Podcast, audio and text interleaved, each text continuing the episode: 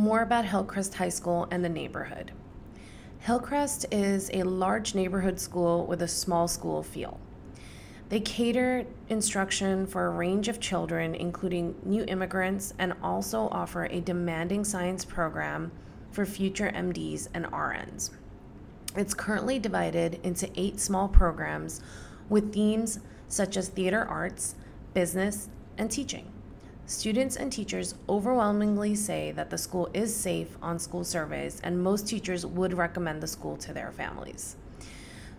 When I went to Hillcrest High School and currently, students stream past a row of single family homes up a gentle hill to get to the school.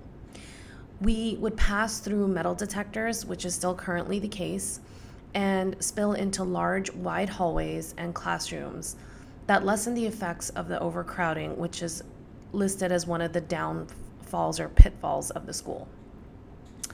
The school serves mostly West Indian, Russian, Arab, South Asian, Dominican, Puerto Rican, and African immigrants, as well as long established African American families.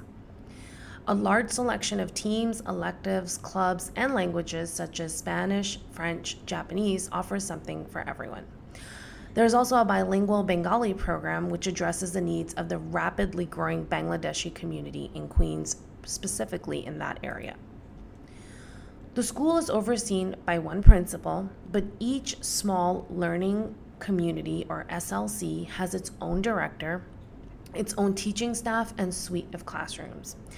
The SLC themes are health sciences, humanities, pre med, theater arts, business technology, teaching, public service, in addition to the zoned program. Math, science, social studies, English, and most elective courses take place within each SLC, but students can also mingle with the wider campus population in areas such as sports, clubs, arts, and music. The small learning communities apparently helped this once chaotic school raise its four year graduation rate and lower suspensions. Even so, the four year graduation rate hovers around the citywide average, and many graduates are not ready for college level work.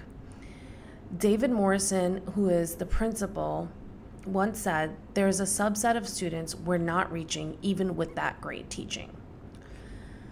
Many ninth graders arrive with weak reading skills, and some teens miss more than 18 days of school.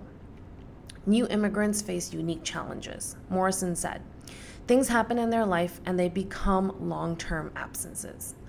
Getting teens to school every day is a constant heavy lift, but the principal said he believes it is helped by strong instruction and follow up by teachers and the parent coordinator to bring students back in. Hillcrest offers many advanced placement courses, and teachers make them accessible to every child who can do the work, not just honor students. College classes are held at Hillcrest in partnership with York College and Queens Community College.